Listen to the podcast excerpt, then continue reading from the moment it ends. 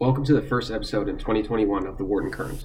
I'm your host, Tom Obermeier, and together with Hamza Zafar, I had the great pleasure to talk to former Goldman Sachs partner and CEO of the Nature Conservancy, Mark Tercek. We'll discuss his new newsletter, The Instigator, his work advising private sector leaders on ambitious environmental strategies that make business sense, and how having a climate focus maximizes shareholder value. Let's jump right in. Hope you enjoy.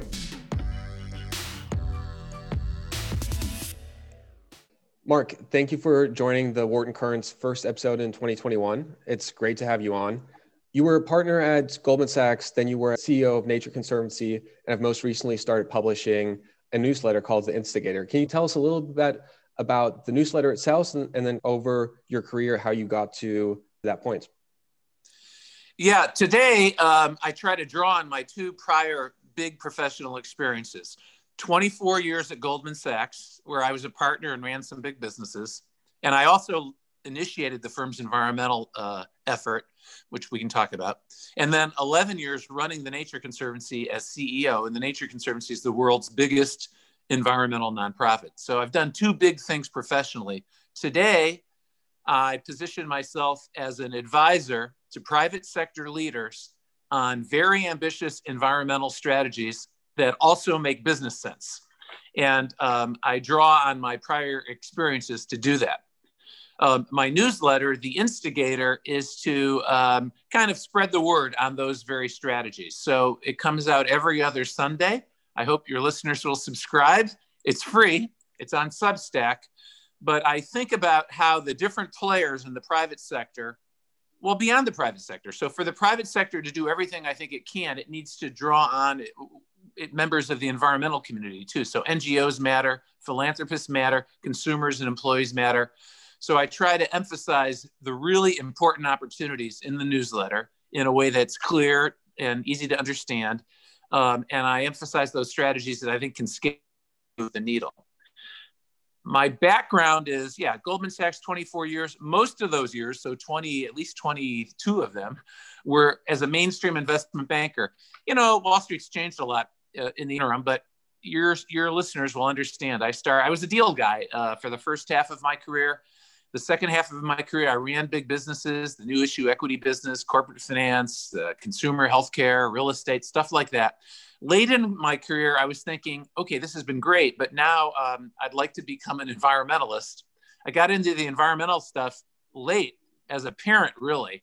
My wife and I were city people. We really didn't know the natural world well, but as parents, we made an effort to introduce our kids to nature and we fell in love with nature.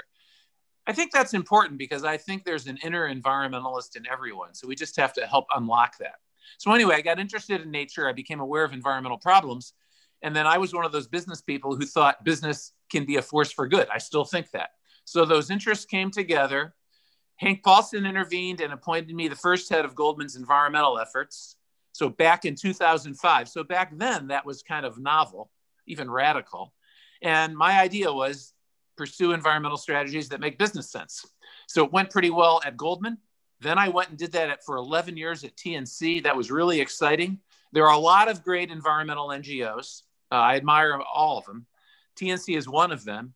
Uh, the team was superb. So I'm really proud of what we accomplished while I was at TNC. But of course, the team deserves most of the credit. I was just one more guy in the team. Anyway, I was the CEO after being CEO for more than 10 years. I thought, gosh, it's time for a new CEO. So I moved on. Today, uh, this focus on the private sector, I'll just comment on that. Why? Well, you guys all know we have enormous environmental challenges. We can start with climate, but really everywhere we look, we have huge challenges. Government has kind of been on its heels recently. We need to improve that and address it, but I don't think things are going to get a lot better quickly. They'll get better, but not better enough the NGO community is really important, but I learned firsthand there's constraints to what NGOs can do. They can't be as fast or as nimble as the private sector. They can't raise capital like that. So I really think we have no choice. We must motivate the private sector to step up and do more. I think the good news is it makes business sense to do so, and private sector leaders increasingly realize that. So I think we can be optimistic about the period ahead, but it won't just happen. So that's what I'm trying to do. You touched on a lot of interesting th- uh, points there, uh, and we'll get to those. Maybe sticking to the instigator first. I'm a big fan of, of the newsletter. Uh, recommend all our listeners to check it out. The most recent one was titled, What Will You Do to Accelerate Environmental Progress in 21? You need to make a game plan to make a real difference. Do you have a game plan for this year? Yeah, I have one. Uh, I'm glad you asked about that blog, that, that issue of the newsletter. Usually I'm writing about kind of fancy corporate strategies, that kind of thing. But I also like to step back from time to time and offer advice to individuals on how they can make a difference. Uh, while I was at TNC, you know, I was always giving speeches, and um, I would do my best, and the audience was generally, I think, you know, kind of in, interested in the environmental topics, but always in the question and answer period, people would ask about my own uh, journey. How did I get from where I was to being an environmentalist? And what I concluded is there are a lot of people out there who want to make a bigger difference than they're making, but they don't know exactly how to do it. So that's why I wrote that news news that newsletter issue. Um, if you're one of those people who wants personally to make a bigger difference, uh, it can't. It doesn't just happen. You've got to work at that and and create a game plan. And so then in the newsletter, I spell out what mine is. I said I'll go first. So what am I doing? Um, uh, well, I, by way of background, I say when I left TNC, I wasn't sure what the best way would be to continue to be environmental. So don't be intimidated if you're not sure. Um, it's not obvious, I don't think. So I talked to a lot of people and I thought hard about where we were in the world in terms of how we address environmental challenges. And that's how I concluded with the input of smart people who I admire. I concluded a smart thing for me would be to draw on those two experiences, Goldman and TNC, and try to be um, a champion or catalyst for more action. And, and so that's what I'm doing. I, I, um, I have a portfolio of advisory projects right now where I'm urging CEOs or PE fund leaders to be much bolder than they're otherwise prepared to be and I'm emphasizing that it makes business sense to do so. And I'm trying to show them how to do it. And sometimes showing them how to do it includes engaging with the NGO sector. I think it's an underutilized strategy. I think the private sector should work more with the environmental community. And then I also write about it in the Instigator. And even that's interesting. Some people say to me, I wrote blogs at TNC too. And my colleagues would say, Why do you spend so much time writing those things? It's not a good use of your time. I don't agree. I think it's a really good use of your time if you're trying to do something like this because it's easy to sort of, you know, BS about stuff like we are right now. But if you try to write it down in a careful way, you see, oh, this is this is more complex than you think. And and and writing forces you to refine your thinking. So that's useful for me. You know, I want to be I want to be smart. And then I put it out there and I get a lot of feedback. It's easy to get feedback as an environmentalist. There are a lot of critics. That's a good thing so I don't want to spin my wheels. I don't want to do something that I think is a good idea and gets nowhere. So if people out there think I'm wasting my time or pursuing strategies that don't work, you know, maybe it'll hurt my little my feelings a little bit if they say so, but I don't care. I want to have impact. So um, those are all good things I think for your listeners to keep in mind. So wherever you are in your life, if you're young, you can't afford to do this probably full time like me, or maybe you can. You can pursue a career doing this. But if you pursue a career that is the right one for you, but doesn't line up with everything you want to do in the in the in terms of your environmental commitments, then you just need to step back and think about, okay, what can I do on a part-time basis? Or maybe today you would like your full-time job to be one addressing environmental challenges, but it's not. You can't always have exactly the job you want at any one point in time. Fine. So then how might you transition from where you are to where you want to go? So you have to think very clearly about those kinds of challenges or opportunities and then in the in the um, newsletter, I emphasize you need to get feedback too. So in the newsletter, I say, look, think of me as your coach. You should all try to get coaches. I still do this. I mean, I've been at this for a long time, so I should kind of be an expert. But I know that I need help. I need coaching. I need feedback. So those would be some of the those are some of the reasons I wrote that last issue of the newsletter. Yeah, that's great. Maybe given that this is a Wharton podcast, a lot of our listeners are Wharton students or alumni. Um, you went to HBS, but you also have an MBA. Many of us, uh, including myself, are going through recruiting for summer internships or full time jobs right now. Thinking about your conversations with PE funds or businesses and what they can do better. What can we as MBA students do, or what should we be thinking about when we're picking companies we want to work for and what they can yeah. do? It's a great question. And I think the timing has never been better it's it's interesting. The world is kind of turned upside down, and so it's you know if you think of typical corporate structures, uh, the folks at the lower level of the pyramid have much more voice and agency than ever before. And so I'm talking to CEOs all the time. Why are they interested in my ideas? Because they're hearing from their colleagues, uh, uh including you know younger ones, newer ones, that they really need to do something. They want their organizations to be ones that appeal to the so-called best and the brightest. It's competitive recruiting. Uh, they know young people, especially, but really all people now want to work for organizations whose values align with their own. So, young people, really all employees, should, I think, be more assertive about expressing themselves. Of course, you want to do it politely. You want to be savvy. You don't want to be, you know, you don't want to be a nut. You want to, you want to do it in a thoughtful way.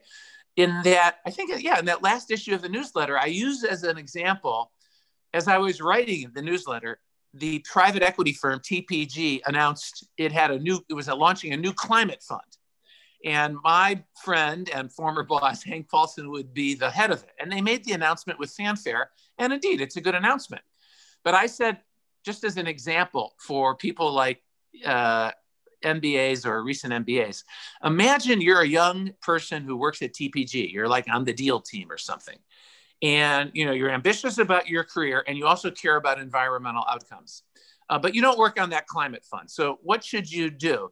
What's your strategy to succeed? So the way i wrote it in the newsletter i said are you going to outwork everybody else at tpg and i said good luck because you know as far as i can tell everybody already works 24 7 are you going to have new ideas about how to do private equity deals I mean, if you do, great, but it won't be that easy because, again, very competitive marketplace. But you care about environmental concerns. So I said, maybe what you should do is by yourself or, or with a group of like minded peers, arrange to see some of the senior people at TPG and say, it's great that we have this new climate fund. It's great that we have the RISE funds. But we would like to talk about and, and volunteer to work on TPG's overall environmental commitments? What are we doing about all the portfolio companies that we own and are buying? Um, can we, on some basis, commit to and guide them to uh, a position where they'll be um, aligned with net zero goals? I think that kind of initiative can be really well received right now. So that's just one small example. So sorry for a long answer. If you're an MBA and you care about environmental stuff, you can try to get a job that allows you on a full time basis to work on environmental stuff. Great. There are many such jobs right now. But if you don't have that kind of job, you can instead think about, and this is the kind of thing I always write about in The Instigator and what I'm doing day to day on a full time basis. How can my company, my employer, make a bigger environmental uh, move, but in a way that makes business sense? And you'll be surprised, in my view, that how receptive senior management will be. They know, I think most of them know they should be doing more. They're a little unsure about what to do. They want it to be aligned with their employees, especially the newer, younger ones. And I think it's a way to distinguish yourself. And, and even if it even if it's neutral for your career, I can't imagine it will hurt your career. You'll learn a lot because the world, obviously, the world has to address these challenges. So anything you can do to be on the cutting edge and becoming more expert in that will um, just position you well. It's just like you guys doing this podcast. It's a really smart thing to do. Um, I don't know. We haven't talked about why you do it, but if week after week you're having conversations like this, it's going to make you smarter and more sensitive to these kinds of opportunities. And we, we have no choice. The world has to pivot fast and be smarter about addressing all of that. And that would be my advice uh, to everybody. Don't be shy. Go for it. Yeah, that makes a lot of sense. I think our podcast, I mean, we, it's one educational and two advocacy to look at renewables, climate tech, get people interested. Uh, there's going to be a lot of action. It's going to be a very dynamic sector over the next decades, and it's a great time to be interested in in energy and climate tech and environmentalism. Absolutely. Absolutely.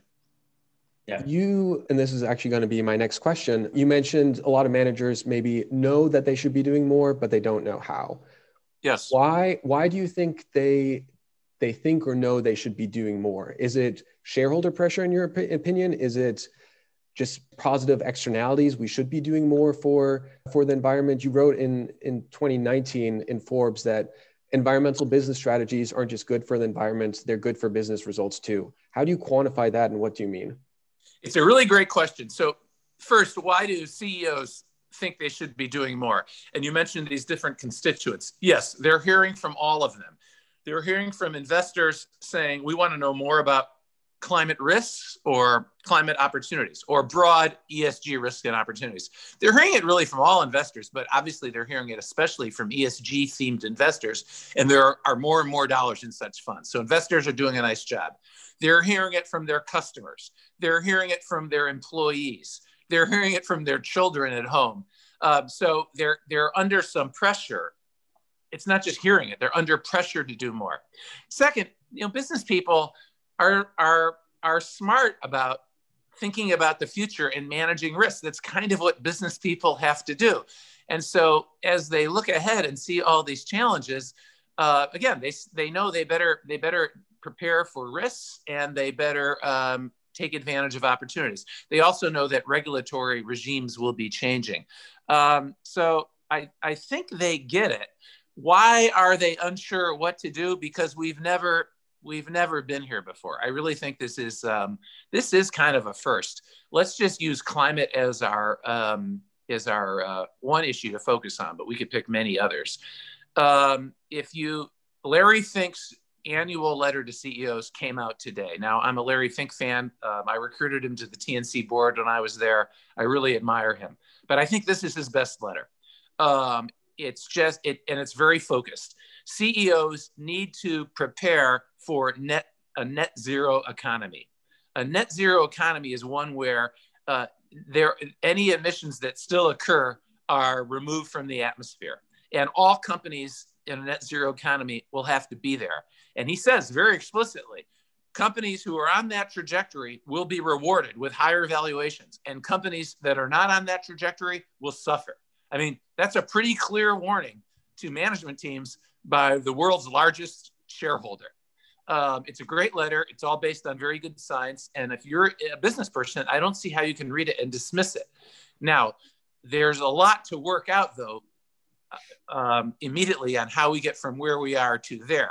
Um, there's no mistaking that. That one thing I say to people, it's it's not my idea. I forget where I first picked this up, but it's a good rule of thumb: is okay because 2050 that's when people talk about reaching net zero it's so far away from now that you know the current ceos won't be ceos anymore so it's one of those things where it's easy to make big claims and maybe not do much so you need to break it down and say okay if, if net zero is the 2050 goal then we should get somewhere like half that far by 2030 that's a little bit arbitrary but i think that's useful and so now if you're a ceo and you have a goal to get halfway there by 2030 then i would say okay now, what you need are milestones year by year so that we can all measure progress. So it's not just, you know, talk. And, um, and so then what does that mean? Again, we're only talking about climate. We could talk about other issues. Then I would say, okay, now, CEO, you need to be really aggressive about figuring out how you're going to reduce your direct emissions in the fastest way. And of course, usually there are there are emission reductions that can be achieved now that are easier and lower cost. And then as you go further along they're more difficult and more expensive to achieve. So how do you think about that? Where do you continue to reduce emissions and where do you stop because it's too expensive? There's no clear framework about that right now it's your you know people like you got to start thinking hard about that when should you use um, so-called offsets. That's what this issue of the newsletter coming out Sunday will be about. Again, there's no clear there's no clear agreement yet. So figure out what you think is best and disclose everything you can about it. Um, and so that's where we are. Um, it's complicated. It's difficult. I think the companies that are best, I say this in the next issue of my newsletter. I just wrote it this morning. That's why it's on my mind. The smartest companies and the ones I admire most are the ones who are clearly laying out their plans, even when they don't have all of the answers. How could they have all the answers? And even when they know they'll be criticized, fine, don't take the criticism personally. Think of that as free advice on how you can improve. Um, that's the spirit on how we think we should go forward. Now, if young people, MBAs or recent MBAs, hear all of that, just think about the enormous number of really interesting career opportunities that are there a cool thing about all this, I think, is one problem for ambitious MBA types is if you go to a, a traditional business, The people who are more experienced are going to say, hey, I have more experience than you. And it's true, they've seen more. Therefore, you know, I should tell you what to do. It's very frustrating. But in this world that we're just talking about right now, we've never done this before. And so actually, the more experienced people, not only don't they know more, I think they're also disadvantaged because they're a little bit biased or burdened with the old way of doing things. So I think it creates these wide open opportunities for new people. And we need you, younger people with fresh, bold ideas, to go for it. So that's my advice. Please go for it. A point that you made that I find very, very interesting related to Larry Fink's letter saying that the companies that are on the right track are going to be rewarded with higher valuations. And naturally, this is a topic that gets a ton of airtime at Wharton because we are a finance focused school. What's your response to someone that says that if I'm a fiduciary, if I am on the investment committee at the Penn Endowment or at a corporate, a public pension, my primary responsibility is to deliver return and the investment objective that's set out for the investment program, whether that's to pay scholarships, to pay a pension. And it's not necessarily to look at climate focused strategies right. and things like What's now? I'm not saying I agree with that argument, but I think it's an argument that we hear. No, it's okay. It's a good. It's a good question.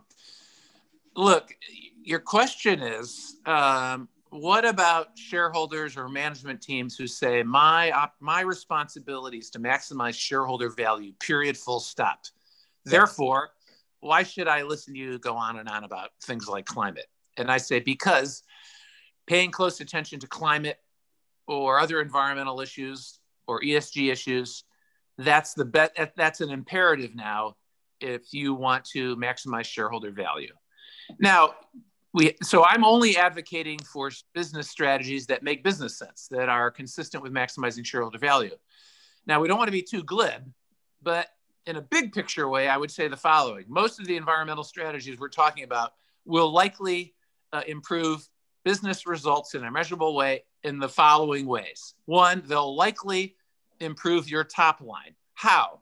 Because, come on, as we think about how the, all the challenges the world has to address in connection with climate or these other issues, there will be just new businesses to be in. The, the, uh, the hardest thing for a business is to find new ways to grow the top line it's likely in most cases, perhaps not every case, so this takes work. It's likely in most cases, pursuing environmental initiatives will grow your top line more than it otherwise would. Next, costs.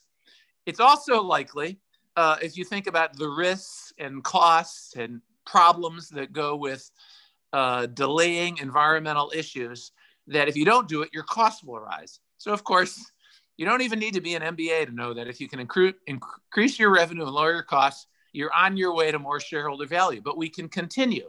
Think about all of the companies that have recently probably made long term, expensive investments in plant and equipment that will be will likely be stranded or somewhat stranded assets thinking harder and having a team that's smarter about future scenarios for environmental challenges and opportunities will probably make you a better long-term investor. That's shareholder uh, aligned.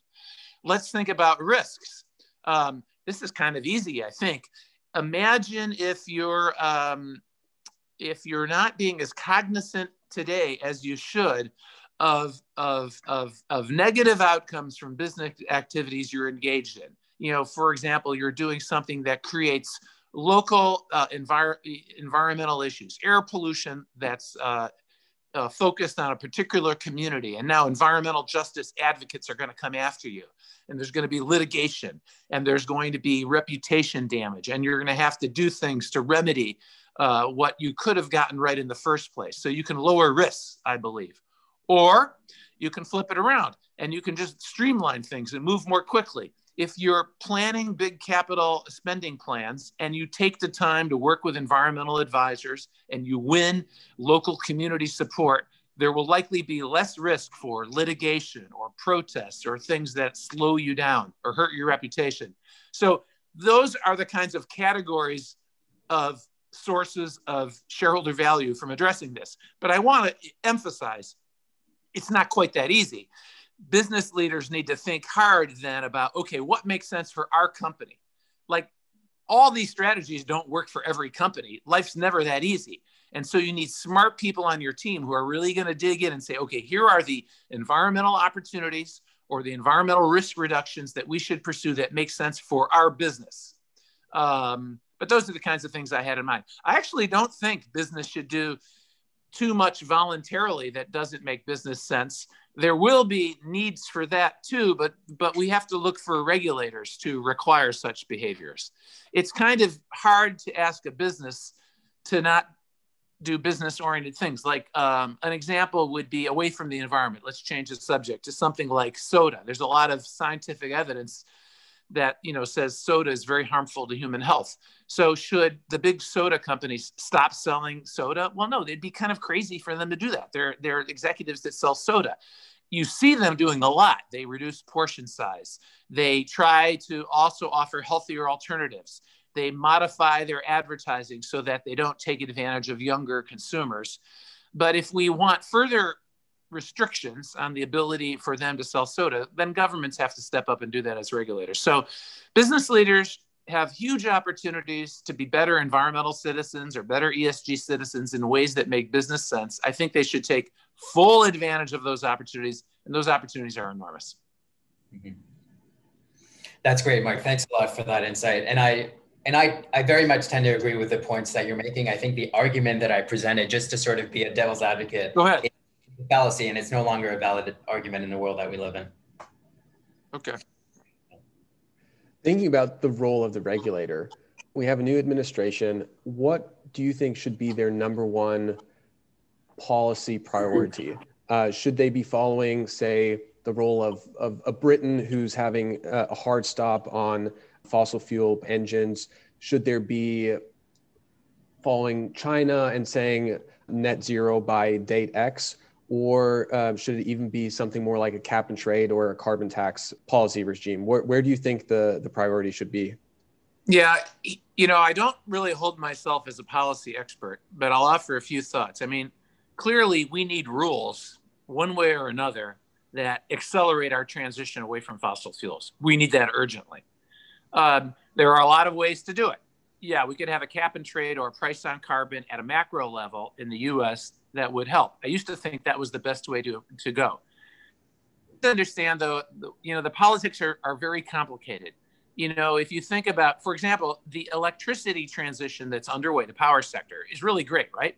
We've seen this huge transition away. We still have a long way to go, but we did that without a price on carbon. There are a few exceptions. We did with a few command and control type regulations, these um, renewable portfolio standards that a majority of states in the US have that simply mandate that the power sector source more and more of its power in a clean way. Those have been really, I say, yeah, they're not as efficient as a price on carbon would have been. That could be true, but they're more politically viable. So we've got to do what's politically viable. Likewise, in wind and solar, tax subsidies, tax incentives really helped a lot again, they're more politically viable. They're a little less visible. They don't upset voters. Blah blah blah. Uh, also, R and D spending uh, in the U.S., also in places like China, helped a lot. So there are lots of ways for governments to intervene um, to accelerate progress. Now we're in this kind of complicated place in the U.S. right now. It's unfortunate, all this divisiveness and polarization and a split Senate. So, what should President Biden or what should the Democrats do?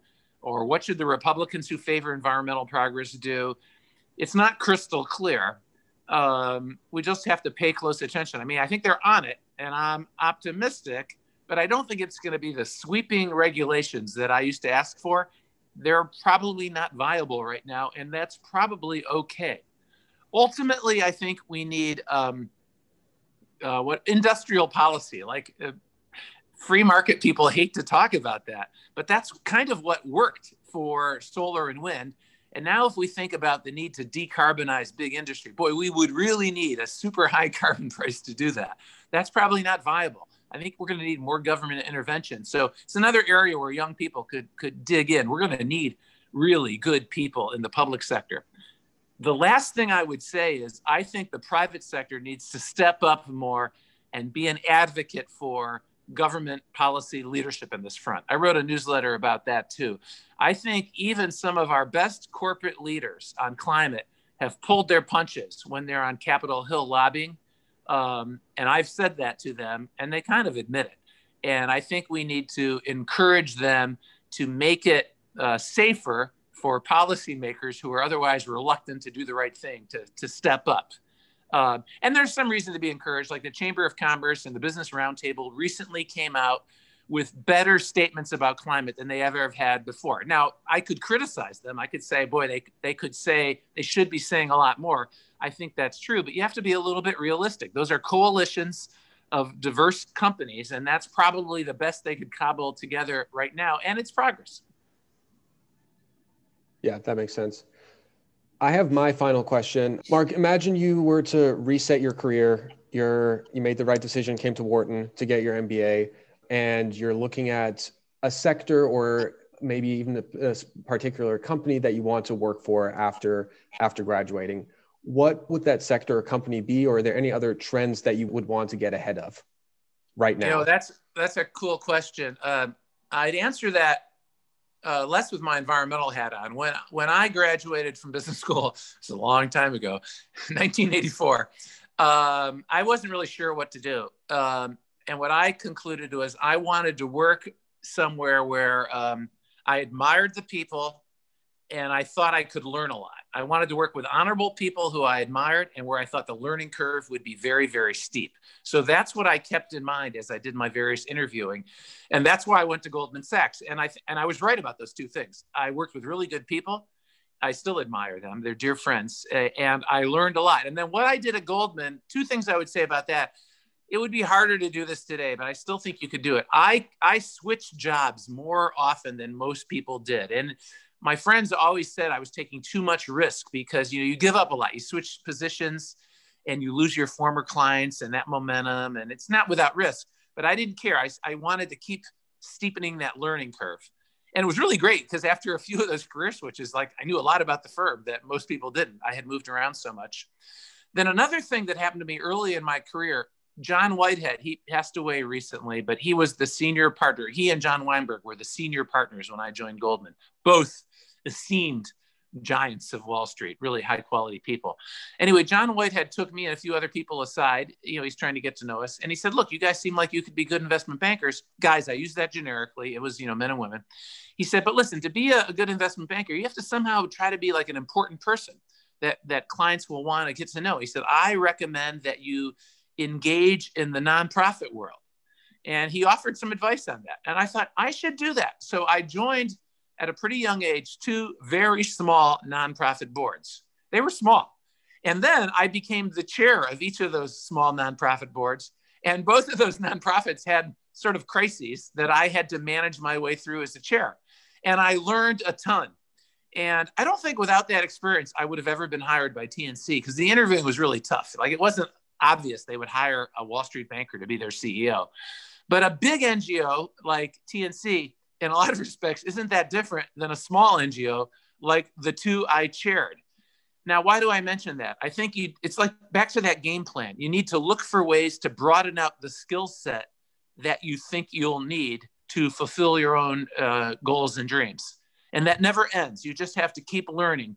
Oh, another piece of advice I'll give you it still blows my mind you know, treat people right. Um, I don't know why. I think I kind of did that. I'm not, not, I'm not like a saint or anything. I don't want to exaggerate, but I think during my time at Goldman Sachs, I tried very hard to be respectful, friendly, cooperative, and a good person to everyone I worked with. And that might sound like, well, of course, I'll do that too. But in the in the in the busy world of business, there's a lot of pressure on, and sometimes people forget to do that try not to do that because um, so often in my life, and it just happened to me yesterday. So, in connection with one of these engagements I'm pursuing, I think it's really one where I can make a big difference.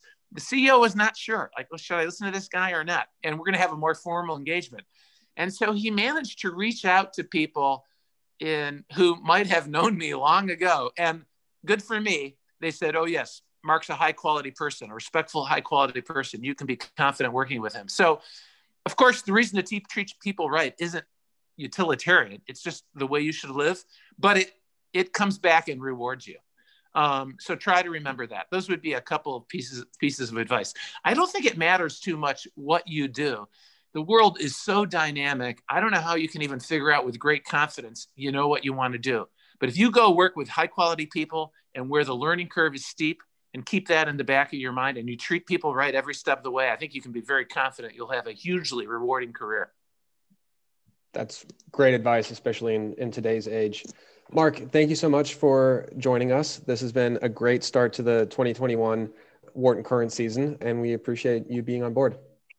Thanks very much. And listeners, please subscribe to my newsletter, The Instigator, on Substack. Thank you very much.